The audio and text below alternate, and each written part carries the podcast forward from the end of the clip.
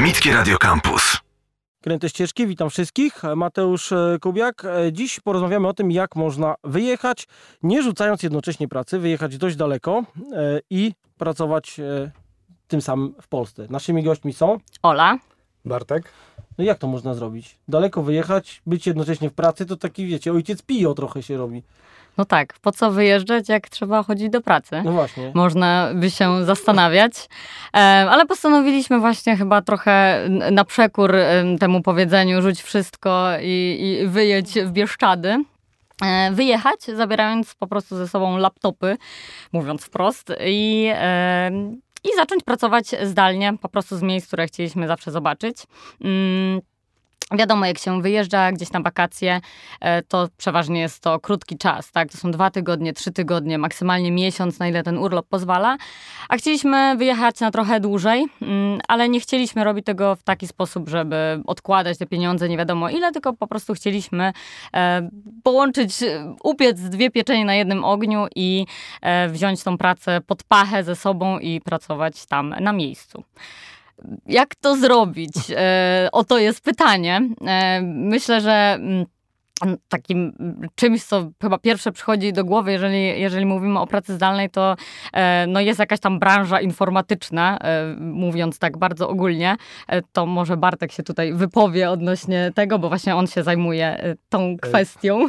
Tak, jeśli mówimy o, o pracy zdalnej w branży informatycznej, to zazwyczaj kojarzy się, że pracownik IT musi być programistą, żeby móc pracować zdalnie, czyli e, wyobrażenia są takie, że jestem programistą, biorę sobie laptop na koniec świata, siedzę na hamaku i, i pracuję. E, W, w praktyce nie trzeba być programistą, żeby móc robić e, w branży informatycznej coś zdalnie. I właśnie jestem takim przykładem, gdzie praca na co dzień zazwyczaj wymaga mm, kontaktu z klientem, bezpośredniego bądź telefonicznego. E, jeśli wyjeżdżamy, jest szansa na to, żeby po prostu ograniczyć ten kontakt bezpośredni na rzecz, na rzecz rozmowy telefonicznej tam gdzie, mm, tam, gdzie takie możliwości są. Tam, gdzie takich możliwości nie ma, e, jeśli mamy jakichś swoich współpracowników, możemy się dogadać z swoim szefem czy ze swoimi kolegami, żeby z pewnych rzeczy takich bezpośredniego kontaktu nas odciążali. Tak? I więc y, nie trzeba być programistą, żeby móc w branży IT pracować zdalnie. Natomiast y, Ola myślę, że może powiedz coś na temat branży kulinarnej, z której się wywodzi. Tak, oto, oto jest pytanie, ponieważ wszyscy moi znajomi, zresztą też rodzina, byli e, bardzo zdziwieni, jak zamierzam pracować zdalnie, pracując w branży kulinarnej. I może trochę przybliżę, e, ponieważ no, branża kulinarna raczej się kojarzy z jakimiś restauracjami, byciem kucharzem, kelnerką. No to ciężko zdalnie jest robić. No tak, to owszem, ciężko by było, no chyba, że na miejscu sobie poszukać i, i tam kelnerować, ale ja pracuję w em, szkole gotowania. I tam jestem em, menadżerem od, od, od spraw szkoleń. Mm, I rzeczywiście na początku, kiedy powiedziałam mojemu szefostwu o, o, o tym szalonym e, planie, mm, no to rzeczywiście było ciężko, ale pocieszę wszystkie osoby, które właśnie chciałyby być może taką, taką drogą pójść i myślą, że pracują w miejscu, gdzie no, praca zdalna nie jest możliwa, muszą być na miejscu, muszą mieć ten kontakt bezpośredni, czy to z klientem, czy z innymi ludźmi. E, wszystko jest kwestią dogadania się. Tak jak Bartek przed chwilą powiedział, mm, w, właśnie w branży, czy to w branży IT, czy w każdej innej, e, jeżeli pracujemy przy komputerze, em, tak, tak naprawdę właśnie mówię, w jak, jakiejkolwiek branży można część rzeczy, te właśnie te stricte komputerowe zrobić do, w dowolnym miejscu, tak? Więc z tej mojej pracy wyciągnęliśmy właśnie te stricte komputerowe rzeczy, czyli to, co robiłam e, przy, do, w kontakcie z komputerem e, i wyszło nam jakieś tam pół etatu i właśnie to robiłam e, zdalnie, tak? A resztę no, a resztę po prostu musieli robić inni, inni pracownicy, znaczy musieli. E, I No. tak, tak, i tak to się udało połączyć, więc no, jest taka opcja, tak? Myślę, że każdy, kto gdzieś tam pracuje z komputerem, em, na pewno jest w stanie się dogadać, czy ze swoim przełożonym szefem, e, żeby coś takiego wykombinować, tak? to Kwestia jest- chęci. To jest bardzo optymistyczne na dzień dobry całej tej opowieści, więc y, na dzień dobry powiedzmy sobie to, że można e, i nie bójcie się tego, wziąć komputer pod pachę wyjechać nie wiadomo gdzie i pracować. Czasami jest tak, że są nawet tacy, którzy wyjadą i zrobią przez noc to, co jak pojadą na drugi koniec świata i to nawet jest bardzo dobrze. Miałem takiego kolegę, który gdzieś, nie pamiętam, gdzie pojechał do Stanów czy do Azji, w każdym razie robił przez noc to, co, co mu zadawali i na rano już było zrobione, więc wszyscy go prosili potem, żeby wyjechał jeszcze raz. Także, do, do... Tak to wyglądało. Jako informatyk potwierdzić. Tak, tak? Do, dokładnie tak. My, to jest ciekawostka, że rzeczywiście, że ta praca taka skądś potrafi być znacznie bardziej efektywna niż to, co robimy na co dzień na miejscu, spotykając się w biurze z kolegami, z koleżankami, kawka, wiadomo, pogaduchy i czasem potrafi zejść kilka dobrych, y, kilkanaście przynajmniej dobrych minut, a czasem kilka godzin na to, na, na, na, a rezultatu jest brak, tak, z takiej pracy. A w momencie, gdy zdecydujemy się, że jednak pracujemy skądś zdalnie i chcemy zobaczyć coś jeszcze na miejscu, czy coś jeszcze doświadczyć, to wówczas staramy się maksymalnie efektywnie wykorzystać ten czas przy, przy komputerze, żeby nie siedzieć przy nim e, przesadnie długo, jeśli nie musimy, więc... By nie marynować przy nim czasu, nie boimy się tego powiedzieć. Jak wyglądała ta wasza wycieczka? Już wiemy, że jesteście dogadani z szefostwem, komputery pod pachę i lecimy. Tak, na początek e, postanowiliśmy zacząć, e, może tak mało, e, mało szal, w szalony sposób, jeżeli mogę tak powiedzieć, ale wybraliśmy sobie e, Hiszpanię jako pierwszy kraj. To mało szalony sposób to było do Niemiec no tak. Hiszpania chociaż, chociaż kojarzy się z gorącym klimatem, więc już, już był, był postęp, szczególnie, że to był listopad, grudzień, także było tam rzeczywiście e, dużo cieplej niż w Polsce w tym samym czasie. I cóż, dlaczego wybraliśmy kraj europejski? Przede wszystkim dlatego, żeby sprawdzić ten nasz patent, czy to się w ogóle uda, tak? E, ta sama strefa czasowa, e, więc te same godziny pracy, jednak bliska odległość, sobie nie mówić. E, Telefon można użyć. Dokładnie, jesteśmy w Unii, więc swobodnie sobie rozmawiamy z tym samym numerem telefonu, nie ma żadnego problemu. I to był nasz, nasz test mm, i rzeczywiście postanowiliśmy, że jeżeli to nie wyjdzie, mm, po prostu nie możemy tak pracować, no to wracamy z podkulonymi ogonami i tyle. A jeżeli wyjdzie, no to jedziemy dalej. No i na całe szczęście udało się. I tak po e, przerwie świątecznej, mm, pod sam koniec grudnia, w zasadzie dokładnie w Sylwestra, e, wyruszyliśmy do Azji na 6 miesięcy. Czekaj, wyjechaliście najpierw testowo do Hiszpanii, tak. wróciliście tak. na święta, czy tam na nie wiem kiedy. Tak. Na święta. Na święta. Tak. tak. Czyli na Polaka, jednym słowem. Tak. Polacy wracają do święta. Dokładnie. Wróciliśmy porządnie się najeść tutaj polskiego, polskiego jedzenia. Tak. I wtedy y, okazało się, że to działa i polecieliście dalej, tak? Dokładnie, tak, dokładnie tak. Natomiast sama Hiszpania była bardzo udanym wstępem. E, to, co się sprawdziło, no to właśnie ta ucieczka troszeczkę przed naszą polską jesienią i kawałkiem zimy. Przynajmniej e, mogliśmy pracować z ludźmi w tej samej strefie czasowej, co było fajne i niefajne zarazem, ale o tym za chwilę jeszcze pewnie powiemy, dlaczego było e, niefajne. Mieliśmy pewność e, internetu, mieliśmy pewność telefonu, internet, e, wiadomo, roaming europejski, więc nie było z tym żadnego kłopotu. I okazało się, że to po prostu działa. I potem było co? Potem była Azja. Tak, później była Azja. Mm. I co, oprócz e, takich rzeczy nie, niezwiązanych z pracą, ale może się skupię na tym, co, co właśnie się z tą pracą wiązało, to baliśmy się e, na pewno tej różnicy czasowej, ponieważ no, wszędzie w Azji jest mniej więcej 6 godzin, tak? Powiedzmy od 4 do, do 8 godzin różnicy w przód, tak? Czyli e, Polska dziewiąta to jest 15, 16, tak? Mniej więcej w Azji. I no, baliśmy się tego, że jak tu sobie rozłożyć ten dzień, e, żeby to wszystko miało ręce i nogi, e, żebyśmy się e, strasznie nie zmęczyli, żebyśmy zdążyli pozwiedzać, poleżeć na plaży, zjeść, a do tego jeszcze pracować przez te 8 godzin. I okazało się, że to gra super, ponieważ wstawaliśmy, wstawaliśmy rano, gdzieś pewnie około 8-9, jak nam tam wyszło. Mieliśmy pół, naprawdę kawał solidnego dnia, żeby sobie coś pozwiedzać, odpocząć na plaży, nie wiem, pójść do jakiegoś muzeum i tak dalej. Zjeść jeszcze obiad przed pracą, lunch tak zwany i po, prostu wrócić do pracy od tej 15-16. Tak, i rzeczywiście no, jedynym minusem było to, że, że mieliśmy zajęte wieczory, tak, bo po prostu wieczorami pracowaliśmy do tej 23, czasami do 24, więc no to jest jakiś tam minus, ale biorąc pod uwagę to, że mieliśmy naprawdę naprawdę cały dzień, żeby i pozwiedzać, i pracować, i zrobić jeszcze jakieś tam różne relacje na bloga, no to jest to naprawdę duży, duży plus i ten dzień nam się niesamowicie wydłużył, tak sobie myślę, e, bo jak sobie to porównuję do takiego życia w Polsce, tak, gdzie idę do pracy na godzinę dziewiątą, to wiadomo, przed pracą nic nie zrobię. Wracam o 17, no to po prostu wracam, tak, i, i, i ewentualnie zrobię sobie zakupy na, na kolejny dzień, ale już do muzeum nie pójdę, tak? Więc tak, więc to jest duży, duży plus tego, tej akurat Azji, tak? Ale robiliście, rozumiem, jakby rzeczy na drugi dzień, tak? Które robiliście tutaj już później i one odpalały się w Polsce następnego dnia, tak? To... Właśnie nie do końca w zasadzie, bo y, tak naprawdę robiliśmy, y, dostosowaliśmy się do strefy polskiej czasowej, czyli jeśli zaczynaliśmy pracę o 15, no to w Polsce powiedzmy była ta dziewiąta, w związku z czym jako że potrzebowaliśmy tego kontaktu bezpośredniego, takiego telefonicznego e, z naszymi koleżankami, kolegami, współpracownikami czy z klientami również, e, to mieliśmy ten komfort, że mogliśmy zadzwonić albo odebrać telefon, e, bo to, to, uwaga też da się robić. Znaczy, to nie jest tak, że my korzystaliśmy z roamingu i płaciliśmy 9 zł za minutę. Mm, tylko niektóre sieci oferują już usługę, w której jeśli mamy dostęp do internetu Wi-Fi, E, to jesteśmy w stanie odbierać i wykonywać połączenia telefoniczne tak, jakbyśmy byli w kraju. Zupełnie. I z punktu widzenia drugiej strony, osoba odbiera ten telefon, my dzwonimy z własnego numeru, ona nie wie, że jesteśmy za granicą i tak wielokrotnie bywało e, w, naszej sytuacji, że dzwoniliśmy do kogoś, do, do, naszych klientów i oni myśleli, że my jesteśmy w Polsce i rozmawiamy z nimi z kraju. Absolutnie żadne, żadne opłaty nie były, e, nie były naliczane.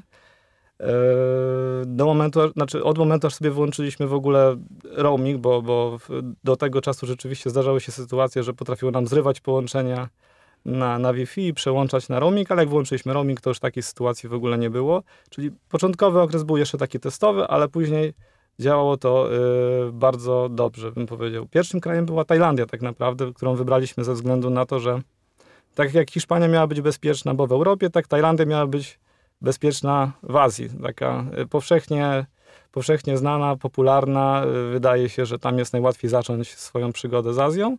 No i tak też my zaczęliśmy. Powiedzmy sobie, gdzie byliście. Wiemy, że Tajlandia i e, pełno turystów w tej Tajlandii e, i, i wy w tym wszystkim. Tak, mm, więc po Tajlandii, która rzeczywiście okazała się e, bardzo komercyjna, e, więc tak sobie myślimy, że na pewno Tajlandia to jest świetny e, kierunek, znaczy był świetny, no myślę, że 40-50 lat temu, kiedy był mało turystyczny i, i rzeczywiście te wyspy były piękne. Także Tajlandia rzeczywiście jest dostępna, mm, jest bardzo przygotowana pod turystów, trzeba to sobie wprost powiedzieć ale przy tym wszystkim bardzo komercyjna. I co? I trochę uciekliśmy mm, od tej komercji na Filipiny, mm, gdzie było zupełnie, zupełnie e, inaczej. moment, a poruszaliście się czym? Tam Air, Air Asia tutaj było grane? Czy jak tak, to, jak to między wygląda? innymi, między innymi. Poruszaliśmy się, y, po Tajlandii poruszaliśmy się i promami, i autobusami, y, i tanimi liniami. One się nazywały jak? Nie pamiętam już. Były również Air ale nie wiem, czy w tym kraju. Natomiast jeszcze słowo o Tajlandii, y, bo pomimo całej tej komercji też byliśmy, przebywaliśmy tam długo, bo przebywaliśmy w sumie 7 tygodni chyba w Tajlandii byliśmy. No to wiązało, wynikało, z, jakby wracając jeszcze na moment tej pracy, wynikało właśnie z tego, że nie mogliśmy sobie pozwolić na, na zmianę miejsca naszego gdzieś co tydzień, czy, czy, y, czy częściej. Przemieszczaliśmy się mniej więcej raz na, na, na, na dwa, czy raczej trzy tygodnie. Więc będąc w jednym miejscu, które pozornie było nawet turystyczne, no potrafiliśmy znaleźć i wydobyć tam kawałek jakiegoś takiego lokalnego klimatu, bo będąc w regionie Krabi na przykład, który uchodzi za mocno turystyczne w Tajlandii, czy nawet bardzo turystyczne, my nie byliśmy w tej głównej miejscowości, do której y, przyjeżdżają rzesze turystów y, z, z Europy i, e, i, i, ze Stanów, tylko byliśmy kilkanaście kilometrów dalej, w, w, takim mieście, w którym po prostu żyją, e, żyją e, Tajowie, w którym jest lotnisko i dla turystów jest tylko miejscem tranzytowym po to, żeby uciec na wyspy, żeby uciec bardziej atrakcyjne regionem. Natomiast my tam siedzieliśmy sobie przez trzy tygodnie i okazywało się, że, że, że, że można było trochę poczuć klimat też takiej lokalnej Tajlandii, mimo że na każdym kroku oczywiście e, byliśmy odbierani jako, jako y, turyści, no bo ta turystyka tam po prostu była, więc e, wszędzie nam były oferowane różne rzeczy, przede wszystkim wycieczki w, w dowolne miejsca kraju, bo tam trzeba zauważyć, że jest bardzo prosto się poruszać. W zasadzie wpadamy na, mm, na oferty tu, wycieczek turystycznych i, i, nie tylko do Tajlandii, ale i do Malezji e, i też do innych krajów, na przykład do Kambodży, więc e, to jest bardzo proste. Dlatego rzeczywiście mm, potem przenieśliśmy się do innego kraju i wracamy do Filipin, tak? Tak, ale chciałam jeszcze y, parę słów powiedzieć o samym tym transporcie, bo wydaje mi się, że właśnie samo to przemieszczanie się i te środki e, lokomocji w tych przeróżnych krajach, to jest sama w sobie bardzo ciekawa historia, bo mm, wszędzie jest co innego, tak? W Tajlandii na miejscu poruszaliśmy się tak zwanymi songthełami. Na pewno wymawiam to fatalnie, ale, ale tak, tak jakoś to się nazywa. To są takie stare pick-upy tak naprawdę, które na pakę rzucają ludzi. I jakby działanie tego środka mm, jest bardzo, y, bardzo specyficzne, ponieważ tam nie ma żadnych rozkładów. Jazdy, po prostu mm, te, te pick-upy sobie jeżdżą, jak machniesz ręką, to on się zatrzyma, y, jak cię nie zauważy, to się nie zatrzyma, y, jeżeli nie ma miejsca, to, to trzeba stać na takim, na takim mosteczku, nawet trzymając się barierki, a, a trzeba zauważyć, że tutaj panowie, tajowie wolno nie jeżdżą, także było bardzo ciekawie. Mm, z takich jeszcze ciekawych historii transportowych, to bardzo mile wspominam wspominamy poci pociągi w Indiach, e, które na pewno gdzieś tam każdy, kto się interesuje każdy, podróżami... Każdy to wspomina. E, tak, tak, tak. Indie, e, Indie są w ogóle fascynującym krajem. Mm. Jechaliśmy właśnie, e, jechaliśmy bodajże dwie czy trzy godziny mm, w Indiach pociągiem e, i cały czas, słuchajcie, chodzili e, panowie z różną kawą, herbatą, jakimiś przekąskami, ciasteczkami bez przerwy, także no, nasze tutaj PKP może, może się schować z herbatą za, ostatnio chyba płaciliśmy 6 zł za herbatę, tam herbata kosztuje 7 groszy, przekąski 10-15 groszy w przeliczeniu na, na, na pol, polską walutę. Także e, no, nie powiem, ale wypiliśmy po kilka kaw i po kilka herbat w, w tym transporcie całym. Znaczy, a jakie mieliście marszrutę? Jakby, że startujecie z Tajlandii i, i co potem, tak? Na mapę patrząc. Później były Filipiny. Mm, po Filipinach musieliśmy się trochę cofnąć do Indii, e, następnie Malezja i jeszcze tam w dół do, e, na indonezyjskie Bali. I stamtąd już wracaliśmy do Polski. Także e, takie lek, no może nie, nie, nie kółko, tak, ale trochę się musieliśmy cofać, ale wybieraliśmy, dlaczego taka kolejność, tak, bo często się nas ludzie pytają, a to dlaczego te Indie, tak się wróciliście do tych Indii? Ano, ano przez pory, tak, pory suche i deszczowe. Bardzo nam zależało, żeby być w tych porach suchych, żeby nie trafić na mm, codzienne deszcze, e, więc musieliśmy trochę manewrować tak tymi krajami, żeby e, krajami i regionami tak naprawdę, żeby, żeby nie zmoknąć. E, jesteśmy na Filipinach wreszcie, dojechaliśmy tam pomimo perturbacji licznych. No i co tu o Filipinach można powiedzieć ciekawego? Kraj no, tysiąca wysp, tak naprawdę. No dosłownie nawet. Dosłownie tysiąca. Pewnie mm, nawet więcej. Pewnie nawet więcej, bo mnóstwo... Myślę, że w tysiącach się liczy. Tak, tak, tak, to chyba to jest idealne miejsce dla jakichś Robinsonów Crusoe. Na pewno każdy znajdzie sobie swoją bezludną wysepkę. E, o Filipinach no, naprawdę można w samych superlatywach, myślę, powiedzieć. Kraj, może to nie jest superlatywa, ale jest bardzo biedny, ale z bardzo naprawdę ciepłymi, e, fantastycznymi ludźmi, którzy, o dziwo, chyba nie wszyscy to wiedzą, mówią genialnie po e, angielsku. E, Filipiny to była kolonia hiszpańska, później amerykańska, Stanów Zjednoczonych, więc dzięki, dzięki właśnie Stanom Filipinczycy zawdzięczają swój naprawdę perfekcyjny język angielski. No i dzięki temu naprawdę fantastyczna otwartość do ludzi, do turystów. Spotkaliśmy tam naprawdę chyba najwięcej przemiłych, fajnych ludzi, z którymi mogliśmy sobie porozmawiać. Znaczy jeszcze na... nie jesteście skarbonkami, tylko jeszcze was normalnie tak, traktują. jeszcze tak? właśnie, y, tak, bo to no niestety trzeba, tak, trzeba sobie wprost powiedzieć, że no, biały turysta w krajach azjatyckich, no to jest trochę traktowany jak chodzący bankomat, tak? Ale na Filipinach, no Pewnie, że takie rzeczy się zdarzają, nie mogę powiedzieć, że absolutnie nie, ale tam jakoś mieliśmy wrażenie, że byliśmy odbierani jako ludzie, z którymi można porozmawiać, wymienić się jakimiś ciekawostkami e, kulturalnymi ze swoich różnych krajów i, i rzeczywiście no nie tylko na jakieś tam błahe tematy porozmawiać, ale nawet zapytać o politykę i, i, i tak dalej, więc to było, to było fajne. Tak, to rzeczywiście tam to, to naciągactwo nie było aż tak, aż tak widoczne płaciliśmy więcej niż lokalni, to jest, to jest uczciwe. Tak naprawdę uważamy, że to jest pewna taka etyka trochę podróży, że te kraje, ci ludzie są, to są jednak bie, znacznie biedniejsi niż, e, niż my tutaj w, w Europie, więc przynajmniej coś po sobie zostawiamy, chociaż tych trochę więcej pieniędzy. E, także z tym się jakby godziliśmy i w pełni to akceptowaliśmy. Filipińczycy rzeczywiście są e, w, te, w, tej swojej jednak niejednokrotnie e, biedzie bardzo uśmiechnięci, tacy, tacy życzliwi. E, to co, to, co tam jest, e, na przykład można odczuć taki klimat karaibski. My na Karaibach co prawda nigdy nie byliśmy, natomiast wielokrotnie ludzie tam powtarzali, ci, którzy pochodzili z tamtych rejonów lub, lub tam przybywali, rzeczywiście, że klimat jest taki karaibski. Rum jest jest powszechny na Filipinach. To jest y, w zasadzie jedyny katolicki kraj w tamtym, y, w tamtym rejonie. Tak naprawdę y, i, i ten alkohol jest mocno powszechny i tani w przeciwieństwie do innych krajów tamtego obszaru. Także rum Butelkę rumu półlitrowego można było kupić za, za, za 4 zł. Tutaj w tym punkcie musimy dodać, że w tej audycji oczywiście nie popieramy picia alkoholu, bo to degeneraci się tak zachowują, ale to jest część tamtejszej kultury po prostu i musimy o tym Więc powiedzieć. Musimy, jeśli nam się proponuje y, y, kieliszek tego rumu... Po katolicku nie odmawiamy. Tylko i wyłącznie jak się proponuje. Tak, tak. W innych przypadkach absolutnie oczywiście y, nie, sami nie, nie spożywamy. I to ciekawe z tym katolickim krajem właśnie, bo tam byli Hiszpanie i to jakby zostało po nich, tak? Tak, po, Hiszpanach, po Hiszpanach ten katolicyzm został, został i ma się, e, ma się dobrze. Na pewno e, wszyscy kojarzymy takie historie ukrzyżowań e, na Filipinach, właśnie tam one się odbywają co, co roku przy okazji Wielkanocy. No dość krwawy ten obrząd dość, jest. Tak, dość krwawy. No, no, on sam w sobie już jest atrakcją turystyczną. My akurat przed nią uciekliśmy, bo my kończyliśmy naszą wy, y, wycieczkę po Filipinach właśnie y, w okresie Wielkanocy.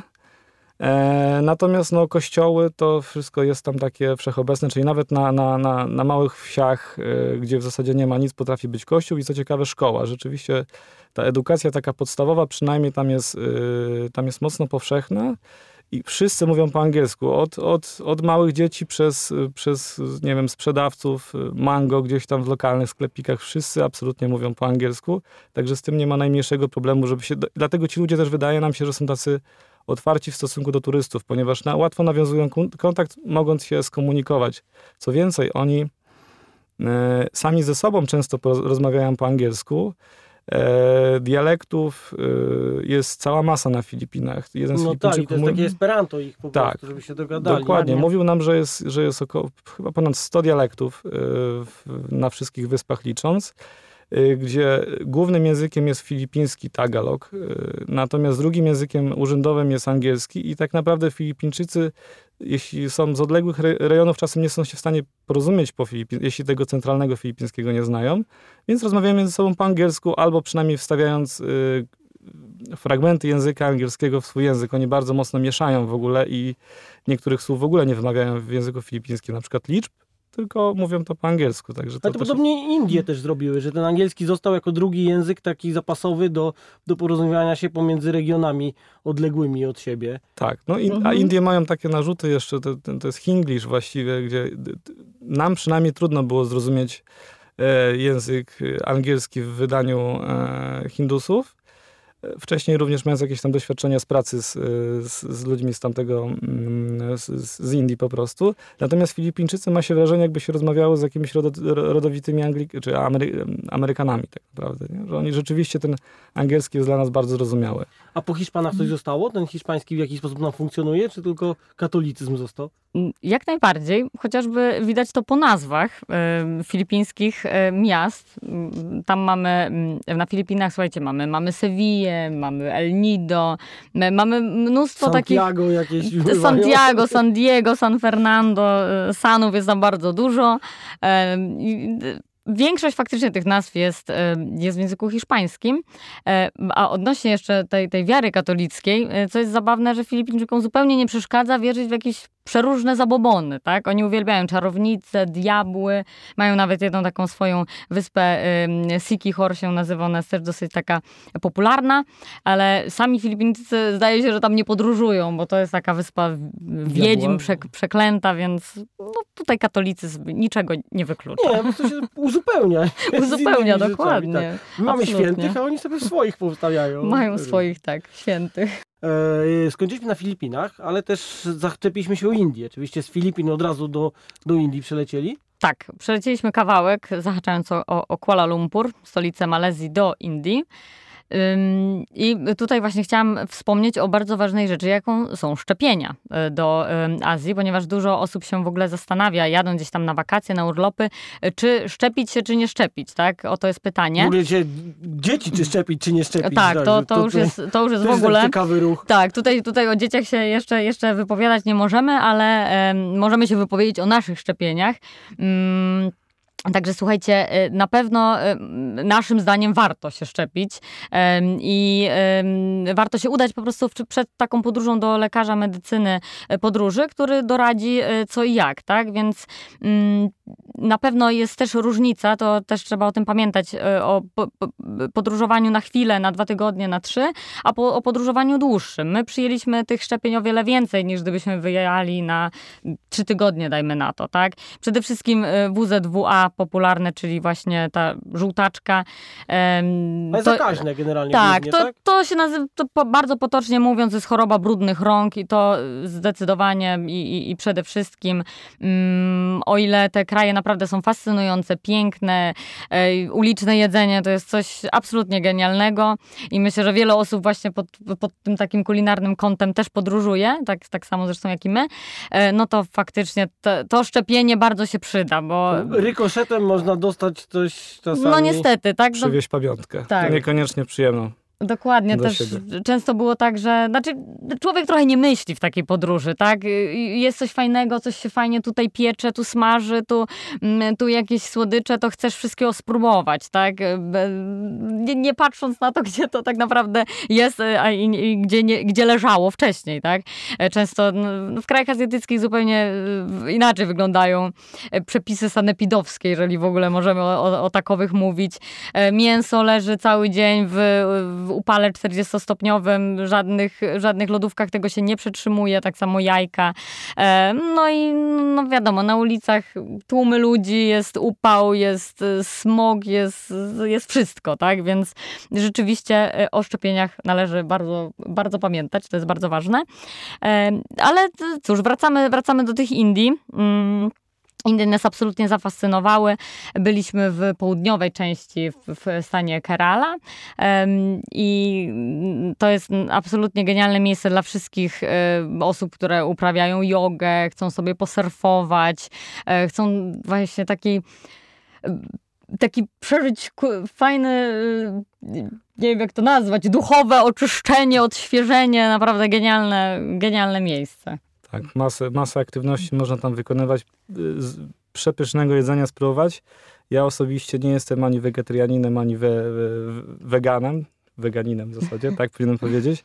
Natomiast tam to jedzenie nawet bez mięsa jest tak pyszne, tak doskonale przyprawione, że właściwie tego mięsa jeść y, nie potrzeba.